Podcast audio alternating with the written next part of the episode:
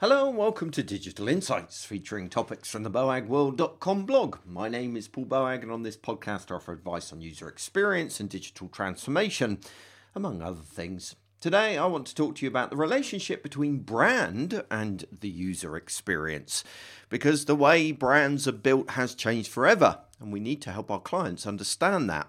Because unfortunately, many organizations have yet to recognize the new reality where once companies defined their brand identity, today we live in a world where customers decide what a brand is. In the past, companies defined their brand through marketing and advertising and things like that. They were the ones with the budget, so that meant that they were the ones that were able to promote their messages through television, print, and other ma- advertising mediums. But today, the customer has just as much reach as the company. Take, for example, the cautionary tale of British Airways.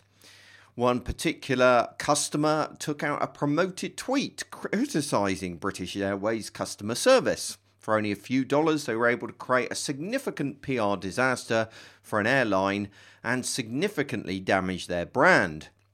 Or the story of Jeff Jarvis, who famously wrote a blog post entitled My Dell Hell and unified disgruntled customers unhappy about the service they were receiving from Dell.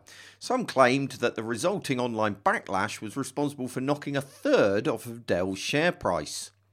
But it's not all doom and gloom. Just as a disgruntled customer can undermine your brand, so a happy one can be the greatest of advocates. In our new digital reality, the amplified voice of the customer can just as quickly energize a brand as destroy it. So, how do we help our clients turn their customers into advocates who actively promote their brands to other people? Well, there are four things that we can help our clients do. First, we can focus on ease of use. Probably the most valuable commodity in Western society, you see, is time. We're all time poor, and so we often choose the path of least resistance. If a site is easy to use and enables us to get the job done quickly, we will pick that website over another service, even if that service is more well known or cheaper.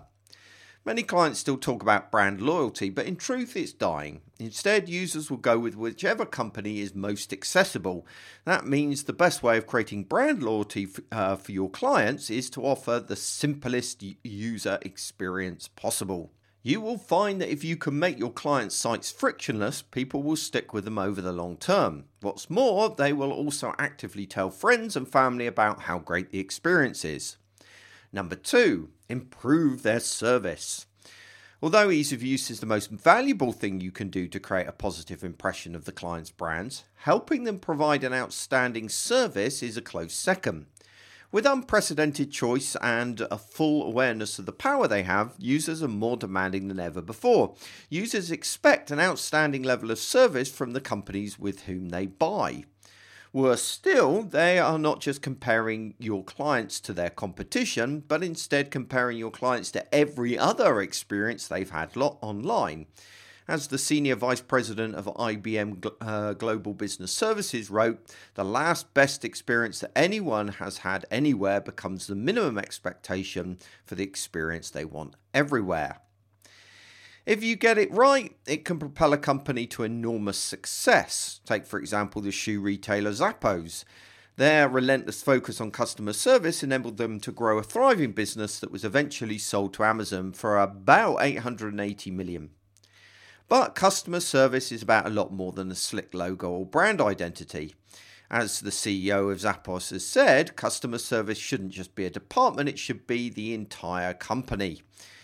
It was only through offering things like a 365 day unconditional return policy that Zappos was able to build such a positive brand image amongst customers. It falls to us to explain to our clients this fact and suggest ways that they could improve their service. Number three, we should be helping our clients empower their customers. Another way you can turn your clients' customers into advocates is to empower them. This is especially true with millennials. In recent research, it was found that 69% of uh, consumers say that they feel good about both themselves and the company that they're buying from if they can answer a question or solve a problem related to that business on their own. In other words, consumers feel positive about your brand if they feel empowered by it. But what does that mean in practice?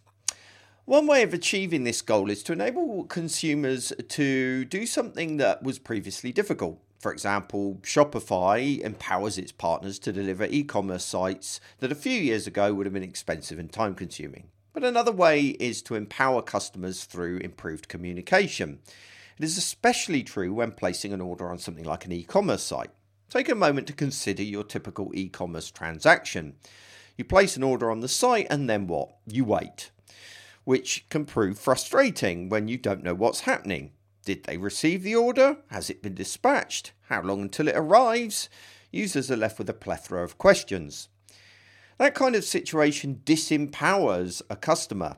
They feel impotent and out of control. However, if we help our clients regularly update their customers on progress, those customers will feel a greater sense of control and therefore more empowered. A great combination of these two approaches um, is the delivery company DPD. They empower customers through clear communication and advanced functionality. If DPD is delivering a package, you will receive an email the day before saying that it's going to arrive the next day. On the morning of delivery, you will receive another email with a one hour delivery slot. Also, the email will include a link. The link will take you to a real time map showing you the progress of the driver. You can see exactly how many stops he or she has before reaching your, um, your address, and it includes an estimated delivery time. That approach empowers the customer uh, because it keeps them informed and even allows them to track their package in real time. Finally, we should be seeking to connect your client's customers to one another if we want to turn them into advocates. Let me explain why. Imagine you're out with a group of friends for an evening. As you sit chatting, you happen to mention you collect paper clips. That leads to much sniggering amongst your friends at your expense. You feel embarrassed and vow never to talk about it again. But now imagine that you mention that you're collecting paper clips and someone else in the group says, No way, I collect paper clips too. At this point, you both start enthusing, and the others get carried along with your enthusiasm and excitement over a shared interest. That's the power of connecting customers. If we bring customers together, they reinforce one another. They convince each other that buying your product was a smart choice. After all, look at how many other people bought it too. As their confidence in their decision grows, so does the chance that they start talking about it with other people. You've transformed your customers from consumers into a tribe. For a long time, Apple were master of this. They united their customers under the banner of people who think different. They nurtured their customers' confidence in their decision to go with a Mac when the rest of the world at the time was going with PCs. And they did this through events and advertising. They built a tribe of Apple fanboys. The conclusion of all these techniques is a simple one it's time to switch our attention. Traditionally, we focused on representing our clients' brands online. We've obsessed over controlling and nurturing it. But in the modern digital age, this isn't going to happen. Instead, we need to be placing our attention squarely on providing an outstanding customer experience. The rest will follow that.